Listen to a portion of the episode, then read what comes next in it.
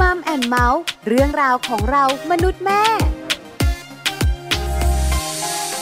สวัสดีค่ะ Mom and Mouth เรื่องราวของเรามนุษย์แม่ค่ะ กลับมาเจอกันอีกเช่นเคยนะคะ วันนี้แม่แจงค่ะสัสิธรสินพักดี สวัสดีค่ะ แม่ปลาค่ะ ปาลิตามีซับนะคะ อยู่กับแม่แจงค่ะ Mom and Mouth วันนี้จะพาคุณแม่แม่มาดูแลเจ้าตัวน้อย โดยเฉพาะเรื่องการแพ้การชนะ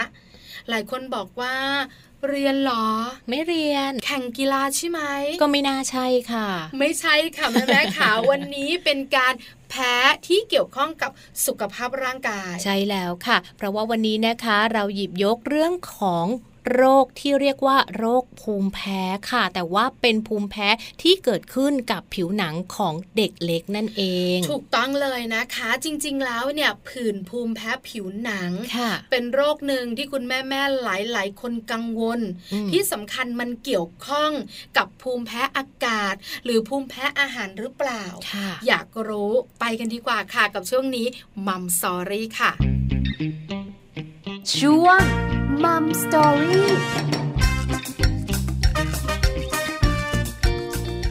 ในช่วงของ Mom Story วันนี้นะคะ เรื่องราวที่หยิบยกมาฝากกันค่ะ เป็นประเด็นที่เชื่อว่าคุณแม่หลาย ๆ คนนะคะ เมื่อฟังแล้วจะได้ความสบายใจ แล้วก็จะมีวิธีการในการดูแลลูกน้อยค่ะสำหรับคุณแม่ที่มีลูกน้อยนะคะ เป็นโรคผื่นภูมิแพ้ผิวหนังนั่นเองค่ะ ปัญหาหนึ่งที่คุณแม่แม่หลาย ๆ คนเนี่ยนะคะ กังวลคือการแยกไม่ออก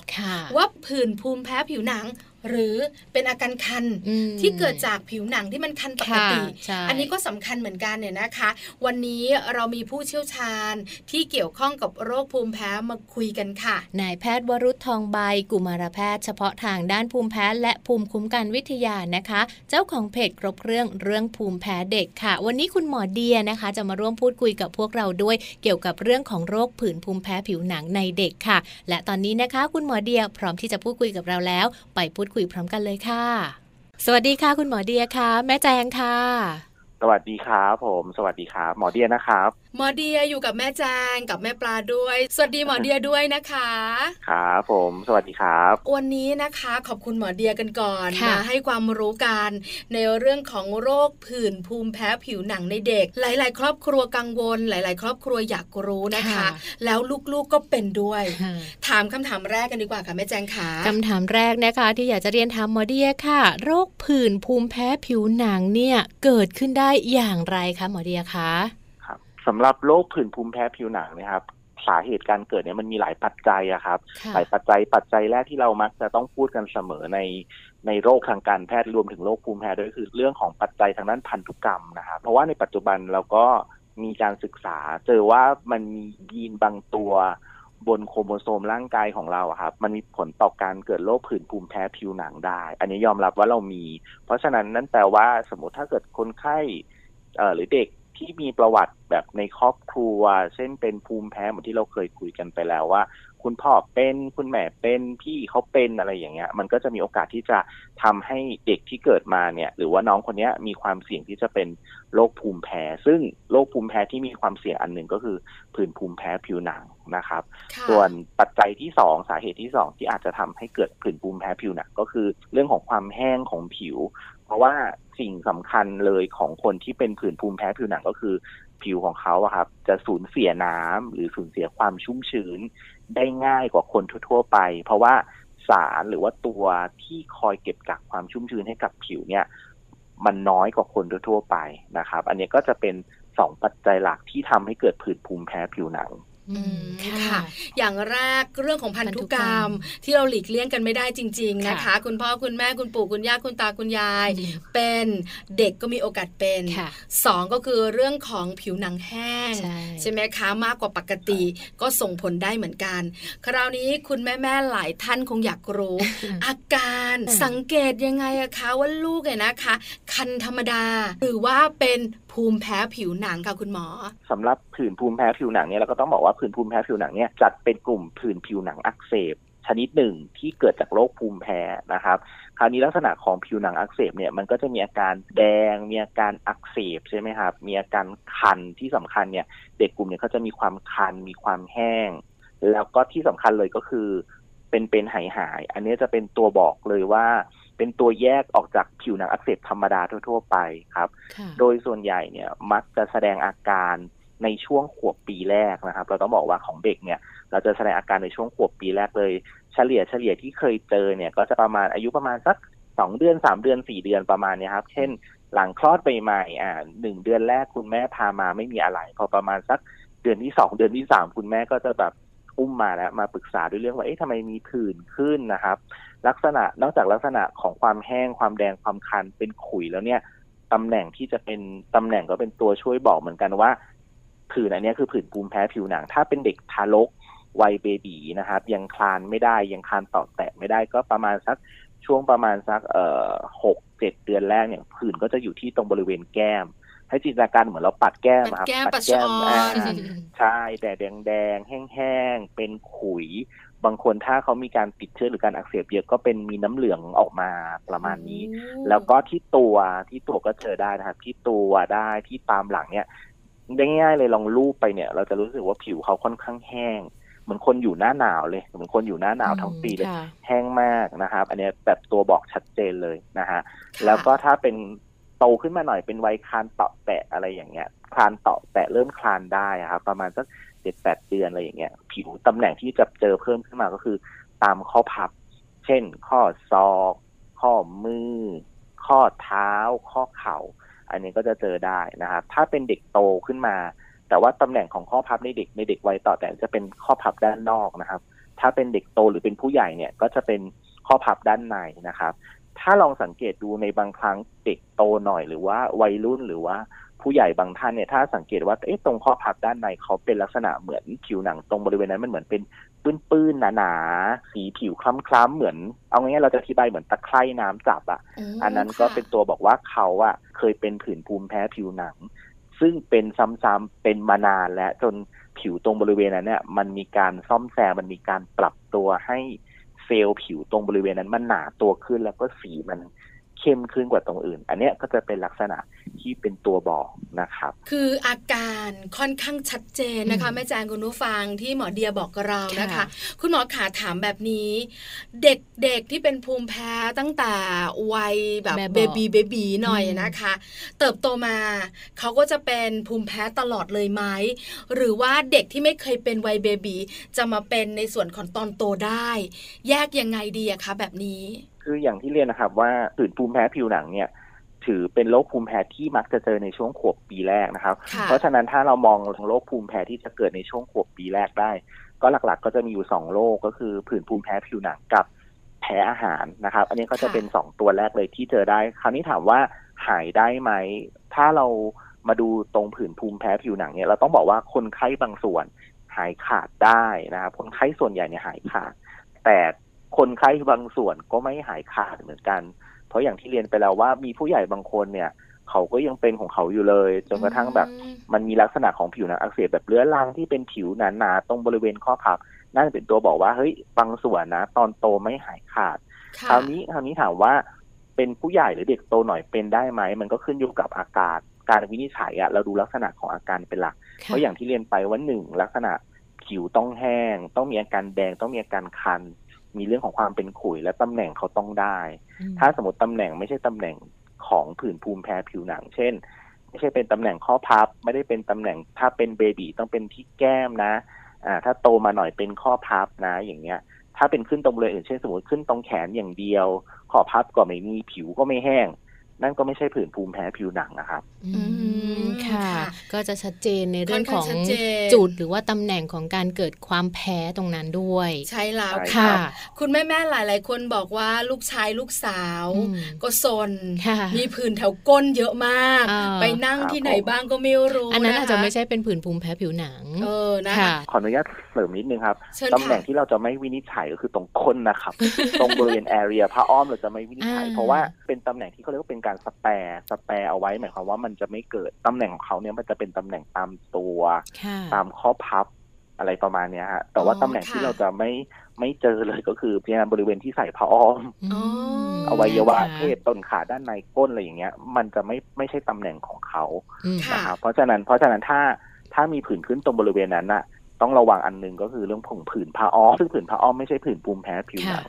ครับผมอันนี้อาจจะต้องให้คุณหมอเขาเป็นคนช่วยดูอีกทีหนึ่งถ้าเรารู้สึกว่าเอ๊ะเราไม่แน่ใจหรือว่ารักษาไปแล้ว ดูแลผืนผ้าอ้อมไปแล้วมันยังไม่ดีขึ้นไปคุณหมอดูนิดหนึ่งค่ะ คุณหมอบอกเรานะคะ ในการที่จะวินิจฉัยด้วย ว่าจะทำแบบไหนอย่างไร คุณหมอจะประเมินแบบไหน คุณหมอขาเด็กที่เป็นภูมิแพ้ อาจจะเป็นทางเดินหายใจ หรือภูมิแพ้อาหาร สามารถจะเป็นผื่นภูมิแพ้ผิวหนังได้ไหมมีโอกาสเสี่ยงมากกว่าเด็กที่ไม่เป็นหรือเปล่าอะคะ ครับ ก็อย่างที่เรียนนะครับ ว่าจริงๆผื่นภูมิแพ้ผิวหนังเนี่ยเขาเป็นโรคแรกเขาเป็นโรคภูมิแพ้แรก ๆ ที่เขาจะมานะครับ เพราะฉะนั้นเนี่ยเด็กที่เป็นภูมิแพ้ผิวหนังตอนเล็ก ๆ โดยเฉพาะตอนอายุหนึ่งขวบเนี่ยเริ่มเห็นอาการแล้ว หรือบางคนอะโตหน่อยก็ได้ประมาณสักหนึ่งถึงสองขวบคุณพ่อคุณแม่อาจจะเพิ่งเริ่มเห็นสังเกตชัดเจน ที่อายุสองขวบว่าเอ๊ะมีลักษณะอาการของผื่นภูมิแพ้ผิวหนังเนี่ย คราวนี้เราต้องดูว่าตอนโตขึ้นมาเนี่ย เขาจะมีโรคภูมิแพ้อื่นตามมาด้วยหรือเปล่าเหมือนที่เราชอบเรียกภาษาทางการแพทย์ว่าเป็น allergic march ก็คือตอนเล็กๆ ประมาณขวบสองขวบปีแรกขวบปีแรกเป็นผื่นภูมิแพ้ผิวหนังบวกแพ้อาหาร ตอนโตขึ้นมาหน่อยประมาณสักสองสาขวบสี่ขวบเนี่ยก็จะมีเรื่องของภูมิแพ้จมูก หรือที่เราชอบเรียกว่าภูมิแพ้อากาศนะครับที่ชอบบอกว่ามีอาการฟึดฟัดคึดคัด คันจมูกขยี้จมูก ตอนเช้าๆมีน้ำมูกใส ๆ หรือมีไอมีเสลดติดคอตอนช่วงเช้าๆ หรือแบบลูกทำไมดูตาคล้ำจังเลยเหมือนคนอดนอนทั้งที่ ก็นอนดีมาตลอด หรือบางคนมีเรื่องของอาการนอนกรนอันนี้ก็คืออาการของภูมิแพ้จมูก ซึ่งเขาก็จะมาตอนโตหน่อยประมาณสักสองสามขวบสี่ขวบ คราวนี้พอห้าขวบครับ ก็จะต้องระวังละเรื่องของภูมิแพ้ทางเดินหายใจอีกตัวหนึ่งก็คือโรคหืด หรือที่เราเรียกโรคหอบหืดนะครับ อันนี้ก็จะเป็นโรคของหลอดลมที่มันไวต่อสิ่งกระตุ้น เพราะฉะนั้นถ้าเด็กคนไหนที่มีประวัติภูมิแพ้ผิวหนังจริงจังมาก แล้วก็ ตอนโตเราอาจจะต้องมานั่งคุย เราติดตามอาการดูเนี่ยตอนโตเราต้องเล็งหรือต้องถามอาการเขาหน่อยแล้วว่าเอ๊ะมีอาการของภูมิแพ้อากาศหรือภูมิแพ้จมูกไหมโตขึ้นมาอีกสักนิดนึงสี่สาห้าขวบมีอาการของโรคหอบหืดหรือโรคหืดร่วมด้วยหรือเปล่านะครับเขามีแพ้อาหารครับคราวนี้อีกโรคหนึ่งที่เราชอบถามกันเนี่ยว่าเอ๊ะตกลงลูกเรามีผื่นขึ้นอะเป็นผื่นภูมิแพ้ผิวหนังแล้วล่ะแพ้อาหารไหมคะคุณหมอหรือว่าจำเป็นไหมว่าลูกเนี่ยเป็นผื่นภูมิแพ้ผิวหนังแล้วต้องแพ้อาหารด้วยก็ต้องบอกว่าเอาจริงๆแล้วเนี่ย เด็กที่เป็นภูมิแพ้ผิวหนังนะครับ ไม่จำเป็นต้องเกิดจากการแพ้อาหารทุกคน อันนี้จะเป็นความเข้าใจผิดซึ่งหลาย ๆ ครั้งเจอเยอะเหมือนกัน คุณพ่อคุณแม่บางท่านก็เห็น พอคุณหมอบอกเป็นผื่นภูมิแพ้ผิวหนังปุ๊บงดอาหารหรือตัวคุณแม่ที่ให้นมลูกอยู่เนี้ยงดไปก่อนแล้วอะไรประมาณเนี้ย อันนี้ต้องทำความเข้าใจก่อนว่าไม่ได้เจอกันทุกคนนะครับ เราจะวินิจฉัยหรือว่าเราจะสงสัยว่าผื่นภูมิแพ้ผิวหนังเกี่ยวข้องกับการแพ้อาหารเนี่ย ในผู้ป่วยบางคนยกตัวอย่างเช่น คนไข้ที่เป็นหนัก เป็นเยอะคือบางคนมาแบบโอ้โห แห้งแดงทั้งตัวเลยอย่างเงี้ย โอ้โห รักษาให้ความชุ่มชื้นดูแลผิวอย่างดีแล้ว ก็ยังไม่ดีขึ้น อันนี้อาจจะต้อง มานั่งคุยกันเป็นแบบลายๆไป อันนี้เราก็ได้รู้ไปแล้วว่าจริง ๆ แล้วในส่วนของเด็กที่เป็นภูมิแพ้อาจจะเป็นภูมิแพ้หนึ่งชนิด ก็สามารถที่จะเป็นภูมิแพ้อื่น ๆ ตามมาได้ใช่ครับค่ะ ทีนี้ในเรื่องของการวินิจฉัยล่ะคะ คุณหมอคะคุณหมอมีแนวทางในการวินิจฉัยได้อย่างไรว่า เด็กคนนี้จะต้องเป็นภูมิแพ้อะไร และมีโอกาสที่จะเป็นภูมิแพ้อะไร หรือว่าจะต้องมีแนวทางในการดูแลรักษาเขายังไงบ้างคะครับจริงๆโรคภูมิแพ้ทุกชนิดครับเราวินิจฉัยจาก ประวัติก็คือการซักประวัติอาการว่ามันเข้าได้ไหมมันเหมือนหรือเปล่า แล้วก็การตรวจร่างกายไออย่างผื่นภูมิแพ้ผิวหนังเนี่ย เราก็ต้องถามคุณแม่แล้วว่าอาการผื่นของลูกของคุณแม่เนี่ย มันเป็นเป็นหายหายใช่ไหมมันไม่ได้เป็นทีนึงแล้วหายไปเลยอย่างเงี้ย หรือลักษณะอาการที่เป็นอย่างที่บอกว่ามีลักษณะผิวแห้ง ผิวแดงอ่าแห้งแดงคันเป็นขุย เป็นเป็นหายหายตำแหน่งได้หรือเปล่าตามที่บอกไป มีที่แก้มที่ตัวที่หลังบางคนโตขึ้นมาหน่อยมีตามข้อพับ แล้วก็ตอนโตขึ้นมาอีกนิดนึงก็จะมีตามข้อพับด้านใน ตอนเล็กๆก็จะเป็นข้อพับด้านนอก อันนี้มันจะเป็นตัวบอกเลยว่า น้องเป็นผื่นภูมิแพ้ผิวหนังถามว่าแลบที่ใช้ตรวจเนี่ย จริงๆจำเป็นไหมไม่ได้จำเป็นอยู่แล้ว เพราะว่าตัวผื่นภูมิแพ้ผิวหนังครับ มันวินิจฉัยจากการซักประวัติและตรวจร่างกาย คราวนี้การตรวจเพิ่มเติมเช่นจะชอบถามว่า จำเป็นต้องเอาเด็กมาทำ skin test ไหมหรือว่าจำเป็นจะต้องเออเอาน้องมาเจาะเลือด หรือการทดสอบภูมิแพ้ที่ผิวหนังไหมก็ต้องเรียนตรงๆว่า เราทำในบางเคสหรือบางรายเท่านั้น เช่น สมมติเราสงสัยว่าเอ๊ะน้องที่เป็นผื่นภูมิแพ้ผิวหนังเนี่ยน่าจะเกิดจากอาหารเป็นตัวกระตุ้นร่วมด้วยนะ โอเค เราอาจทดสอบ เช่นอาจจะเจาะเลือดหรือการทำ skin test ก็เป็นตัวที่จะช่วยยืนยันหรือว่าช่วยบอกแนวทางหรือไกด์ว่าเอ๊ะคนไข้คนนี้เนี่ย น่าจะมีอาหาร หรือว่ามีตัวกระตุ้นตัวอื่นๆ ร่วมด้วยหรือเปล่านะครับ อันนี้จะเป็นตัวบอกก็คือหลักๆ ก็คือการใช้การซักประวัติและตรวจร่างกาย เป็นตัวยืนยันก่อนอันแรกครับ อืมค่ะ ก็คือแนวทางเนาะในการการวินิจฉัยโรคใช่ไหมคะ แล้วหลังจากนั้นคุณหมอขาพอเรารู้แล้ว ว่าเด็กคนนี้เป็นผื่นภูมิแพ้ผิวหนัง คุณหมอมีวิธีการรักษายังไงอะคะก็สำหรับการดูแลเด็กที่เป็นผื่นภูมิแพ้ผิวหนังครับ อย่างแรกเลยอะ ต้องอธิบายคุณพ่อคุณแม่ให้เข้าใจก่อน อันนี้คือคีย์สำคัญเลยค่ะคือโดยส่วนตัวเนี่ย จะต้องเรียนตรงว่าถ้าเกิดเป็นครั้งแรกที่ได้เจอกันเนี่ยนั่งคุยกันเลยประมาณครึ่งชั่วโมงมคืออธิบายคำถามคำสิ่งแรกที่เราต้องสิ่งแรกที่จะอธิบาย คุณพ่อคุณแม่ก่อนว่าหนึ่งคุณพ่อคุณแม่ต้องรู้ว่าโรคเนี้ย ตอนเด็กๆอะ เป็นเรื้อรังไม่หายขาดมอันนี้คือค่ะสิ่งที่บอกไปเลย เพราะว่าอะไรเพราะว่าถ้าสมมติคุณพ่อคุณแม่ไม่ทราบหรือไม่เข้าใจตรงจุดเนี้ยครับ คุณพ่อคุณแม่จะมีความกังวลแล้วเหมือนแบบ พาไป shopping around the shopping โรงพยาบาลเอ๊ะทำไมมันไม่หายขาดสักทีเออ คุณหมอให้ยาทามาแล้วนี่เอ๊ะทาไปก็ดีขึ้นนะพอหยุดทาปุ๊บเอาทำไมกลับมาอีก อันนี้ครับคือสิ่งที่คุณพ่อคุณแม่ต้องรู้ มันไม่หายขาดตอนเด็ก อันนี้คือธรรมชาติเราใช้ว่า คือธรรมชาติของโรคค่ะนะครับ อันที่สองเนี่ยที่จะ แนะนำก็คือเรารู้แล้วแหละว่าหัวใจหลักของโรคนี้คือความแห้ง ความแห้งก็คือการที่ผิวเขาสูญเสียน้ำหรือสูญเสียความชุ่มชื้นไปได้ง่าย ๆ กว่าน้องๆ เด็ก ๆ ทั่วๆไป เพราะฉะนั้นสิ่งที่จะช่วยได้ก็คือ การดูแลเรื่องของความชุ่มชื้นนะครับ เพราะฉะนั้นก็จะไล่กันตั้งแต่อาบน้ำเลยหนึ่งเด็กที่เป็นผื่นภูมิแพ้ผิวหนังไม่ควรอาบน้ำอุ่นถือเป็นข้อห้ามเพราะว่าเหมือนเราอะครับสังเกตครับเราอาบน้ำอุ่นผิวเรายังแห้งเลยอะใช่ใช่ไหมค่ะเรารู้สึกว่าเออผิวเรารู้สึกตึงๆแห้งๆ เหมือนกันครับ เด็กกลุ่มนี้เนี่ยยิ่งผิวเขาแห้งง่าย สูญเสียน้ำในผิวได้ง่ายกว่าเด็กทั่วๆไป ยิ่งเอาไปอาบน้ำอุ่น มันก็ยิ่งแห้งหนักถูกไหมครับใช่อันค่ะที่สองไม่ควรอาบน้ำคือบางคนจะเห็นแบบลูกชอบเล่นนะอืมอาบแบบนั่งเล่นแค่กันไปอะไรเงี้ยจริงๆ เราจะแนะนำว่าไม่ควรอาบเกินห้านาทีถึงสิบนาทีสิบนาทีนี้ก็ถือว่านานแล้วนะครับประมาณห้านาทีเนี่ยกำลังดีอ่านรีบอาบรีบอาบ รีบขึ้นให้เสร็จเอออ่ารีบอาบใช่รีบขึ้นอย่านานรีบอาบรีบขึ้นอย่านานอย่าเล่นนาน แล้วก็อาบเสร็จเนี่ยเช็ดตัวโดยส่วนตัวจะแนะนำว่าให้เช็ดตัวหมาดๆไม่ต้องถึงขนาดแห้งมากนะครับ แล้วก็โปะเรียกว่าใช้คำว่าโปะหรือโบกเลยก็ได้ถ้าบางคนที่แบบเป็นเยอะแห้งๆมากๆจอืริงๆ ใช่ครับทาในกลุ่มของมอยเจอไรเซอร์ก็คือตัว สารให้ความชุ่มชื้นเนี่ยที่เราบอกว่าเอ้าเป็นทาเป็นโลชั่นทาผิว หรือเป็นเป็นทาครีมอะไรอย่างเงี้ยหรือจะเป็นนะครับ oil แบบนี้ก็ได้ใช่ไหมคะออยออยไม่ได้แนะนำนะครับเราใช้เป็นอืมมค่ะอยเจอไรเซอร์ใช้เขาเป็นมอยเจอไรเซอร์เพราะว่าคำว่ามอยเจอไรเซอร์เนี่ยมันจะมีส่วนประกอบที่เติมน้ำในผิวอ๋อเราเติมน้ำให้กับผิว แล้วก็ป้องกันไม่ให้ผิวสูญเสียน้ำคราวนี้จะฝากนิดนึงครับสำหรับเรื่องของการเลือกผลิตภัณฑ์ สำหรับเด็กที่เป็นผื่นภูมิแพ้ผิวหนังเนี่ย ไม่ว่าจะเป็นครีมอาบน้ำหรือว่าตัวมอยเจอไรเซอร์ที่ใช้ทาผิวอย่างแรก ไม่หอมถามว่าทำไมห้ามกลิ่นหอม เพราะว่าน้ำหอมเป็นตัวกระตุ้นหรือสารเคมีตัวหนึ่งที่ทำให้ผิวเด็กกลุ่มเนี้ยแพ้อ๋อมีโอกาสที่จะแพ้ได้ เพราะฉะนั้นบอกง่ายๆบอกคุณแม่จำไว้เลย ห้ามหอมผลิตภัณฑ์ที่ใช้กับลูกคนนี้ห้ามหอม กลิ่นก็คือเป็นกลิ่นของตัวครีมเองนั่นแหละ ห้ามหอมนะครับสองก็คือตัว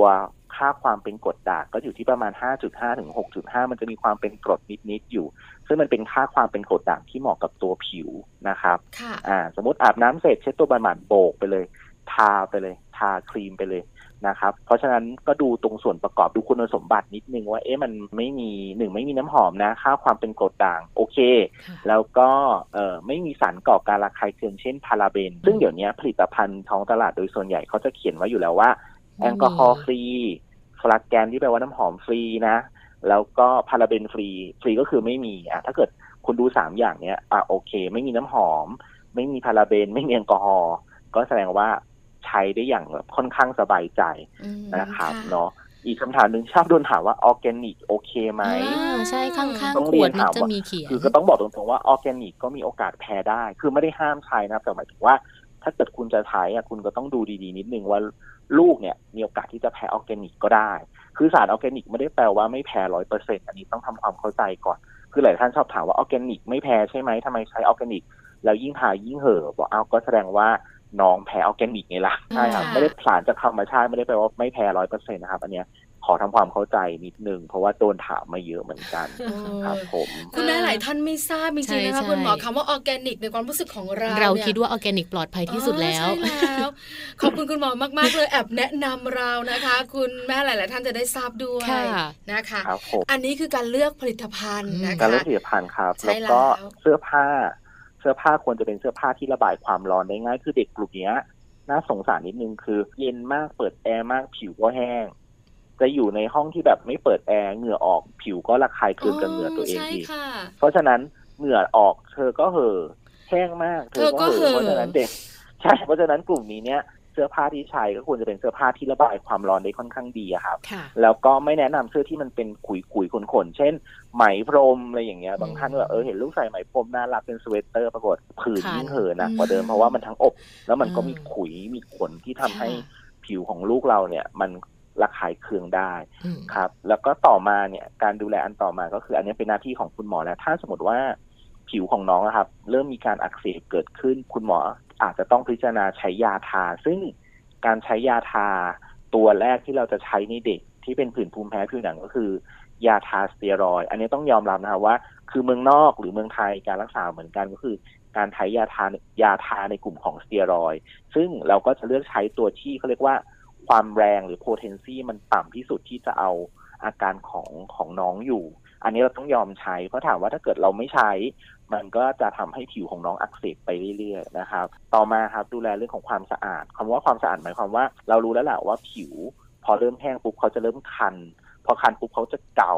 พอเกาปุ๊บเนี่ยโอกาสที่จะทำให้เกิดแผลมันเกิดขึ้น คราวนี้พอแผลเกิดขึ้นปุ๊บ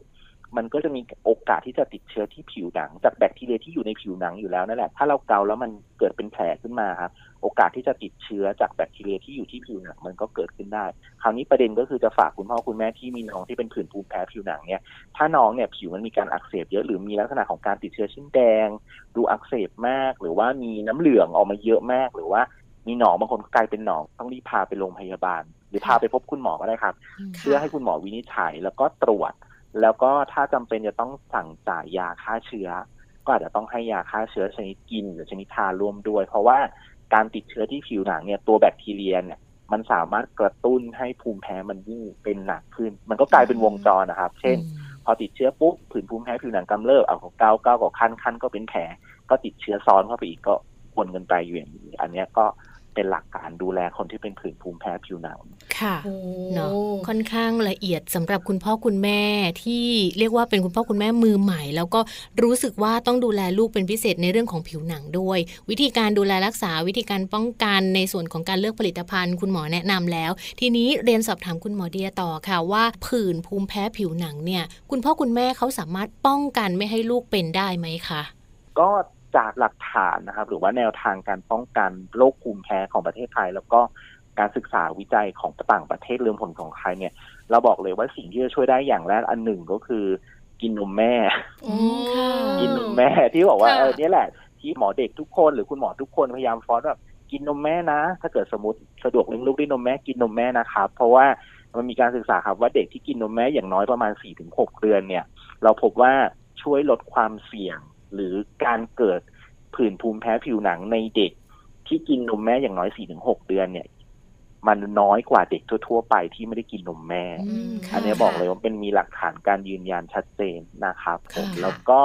ถ้าสมมุติว่าคุณแม่หลายท่านถามว่าเอาคุณแม่อาจจะไม่สะดวก หรือมีปัญหาบางอย่าง หรือมีข้อจำกัดบางอย่างจริง ๆ ที่ให้นมแม่ไม่ได้ ถามว่านมสูตรพิเศษช่วยไหม ก็ต้องเรียนตรงๆว่า ก็มีในปัจจุบันในท้องตลาดก็จะมีนมสูตรพิเศษที่ช่วยลดความเสี่ยงที่จะเกิดเรื่องของภูมิแพ้ ใช้คำว่าลดความเสี่ยงนะครับ คือในคำเนี่ยเขาบอกว่าป้องกันโรคภูมิแพ้ แต่ว่าจะบอกว่าเขาถ้าเกิดเราพูดคำว่าป้องกันมันเหมือนกับว่าเออกินเราไม่เป็นแน่ๆแต่ค่ะจะใช้คำว่าลดความเสี่ยง เวลาอธิบายคุณพ่อคุณแม่เออมันช่วยลดความเสี่ยง ที่ลูกจะเป็นตัวผื่นภูมิแพ้ผิวหนังมันก็จะมีนมสูตรพิเศษค่ะที่ที่ในท้องตลาดก็มีขายอยู่ในปัจจุบัน แต่ต้องเน้นว่านมแม่ก็ดีที่สุด นะครับ การศึกษาบอกเราว่าชัดเจนคือนมแม่นะ ป้องกันผื่นภูมิแพ้ผิวหนังได้นะ ป้องกัน เอ่อเยื่อบุจมูกอักเสบจากภูมิแพ้หรือภูมิแพ้จมูกได้นะ ช่วยป้องกันโรคหืดได้ด้วยนมแม่อืมค่ะอืมค่ะนี่ก็คือวิธีการป้องกันง่ายๆง่ายสุดเลยเลย ในหลาย ๆ ครอบครัวบอกว่าง่ายค่ะแต่หลาย ๆ ครอบครัวที่คุณแม่มีปัญหาเรื่องทำยากการให้จังนมลูกก็ยากมาก แต่คุณหมอก็มีทางออกให้นะคะค่ะคุณหมอคัดสุดท้าย คุณหมออยากฝากอะไรถึงคุณแม่แม่ๆเกี่ยวข้องกับเรื่องของโรคผื่นภูมิแพ้ผิวหนังในเด็กบ้าง เชิญคุณหมอได้เลยค่ะ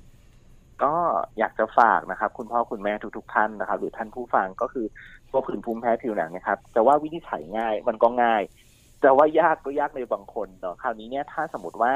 ไม่แน่ใจหรือไม่มั่นใจหรือไม่ชัวร์ในการในการเอ๊ะดูเองว่าเอ๊ะลูกเราเป็นผื่นภูมิแพ้ผิวหนังหรือเปล่าครับประเด็นก็คือหนึ่งอยากจะให้พาไปพบคุณหมอนะครับพาไปพบคุณหมอเพื่อจะได้วินิจฉัยมันถูกต้อง นะครับว่าตกลงว่าลูกเราเนี่ยเป็นผื่นภูมิแพ้ผิวหนังจริง ๆ ใช่ไหม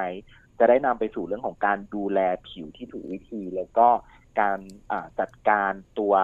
ที่จะทำให้แบบผื่นภูมิแพ้ผิวหนังมันแย่ลงได้ อันแล้วก็ประเด็นถัดมาที่อยากจะฝากคือเราต้องเข้าใจว่าโรคเนี้ยตอนเด็กมันเป็นเป็นหายหายนะ มันไม่หายขาดเป็นเป็นโรคเรื้อรัง เพราะฉะนั้นเนี่ยอย่าวิตกกังวลจนเกินไปว่าเอ๊ะทำไมทายาไปแล้ว มันก็เออดูดีขึ้นนะ หรือว่า วันดีคือร้ายผืดของลูกเราโผล่ขึ้นมาทำไมกำเริบขึ้นมาอีกอย่างเงี้ยครับ เพราะฉะนั้นเนี่ยอยากจะให้เข้าใจตรงจุดนี้ไว้เพราะไม่งั้นเนี่ยเราก็จะเกิดความแบบทุกข์ใจหรือว่าท็อกซิกว่าทำไมมันไม่หายขาดสักทีตอนเด็ก อันนี้คือธรรมชาติของโลกประมาณนี้ครับพี่อยากจะฝากเอาไว้ ค่ะ วันนี้นะคะเราได้รับข้อมูล เรียกว่าเป็นความรู้ด้วยเป็นข้อมูลดี ๆ ด้วยนะคะสำหรับแนวทางในการดูแลลูกของพวกเรานะคะ ในการไม่ให้เกิดโรค ผื่นภูมิแพ้ผิวหนังในเด็กค่ะ วันนี้ขอบคุณคุณหมอเดียนะคะนายแพทย์บรุษทองใบเป็นอย่างสูงเลยค่ะ ครับ สวัสดีค่ะ ขอบคุณคุณหมอค่ะ สวัสดีค่ะ ขอบคุณคุณหมอเดียนนะคะ นายแพทย์บรุษทองใบ กุมารแพทย์เฉพาะทางด้านภูมิแพ้ และภูมิคุ้มกันวิทยา เจ้าของเพจครบเรื่องเรื่องภูมิแพ้เด็กด้วยค่ะวันนี้ ได้ความรู้เยอะเลยนะคะ คุณแม่แม่สามารถแยกออกแล้ว ผื่นภูมิแพ้ผิวหนัง กับคันปกติที่ลูกเป็นนะคะ นอกเหนือจากนั้นสาเหตุวิธีการรักษาการดูแลการป้องกันได้คำตอบ แล้วก็ไขข้อข้องใจ คุณแม่ยิ้มมกันแล้วค่ะ ใช่แล้วค่ะ โรคผื่นภูมิแพ้ผิวหนังนะคะ ไม่ได้น่ากลัวค่ะ สามารถที่จะดูแลได้สามารถที่จะรักษาได้นะคะ แต่อาจจะต้องระมัดระวังนิดนึงว่า เวลาที่เราเลือกของต่างๆ ให้กับลูกก็สามารถนำคำแนะนำของคุณหมอเดียไปปรับใช้ได้เลยค่ะ ใช่แล้วนะคะวันนี้สบายใจ เห็นคุณแม่ยิ้ม พวกเราก็ยิ้มด้วยสบายใจกันแล้วล่ะค่ะ วันนี้เวลาหมดแล้วนะคะ ทั้งแม่แจงค่ะรวมถึงแม่ปลาด้วยเราทั้งสองแม่ต้องลาไปก่อน กลับมาเจอกันได้ใหม่กับมัมแอนเมาส์นะคะ วันนี้ไปแล้วค่ะ สวัสดีค่ะมัมแอนเมาส์เรื่องราวของเรามนุษย์แม่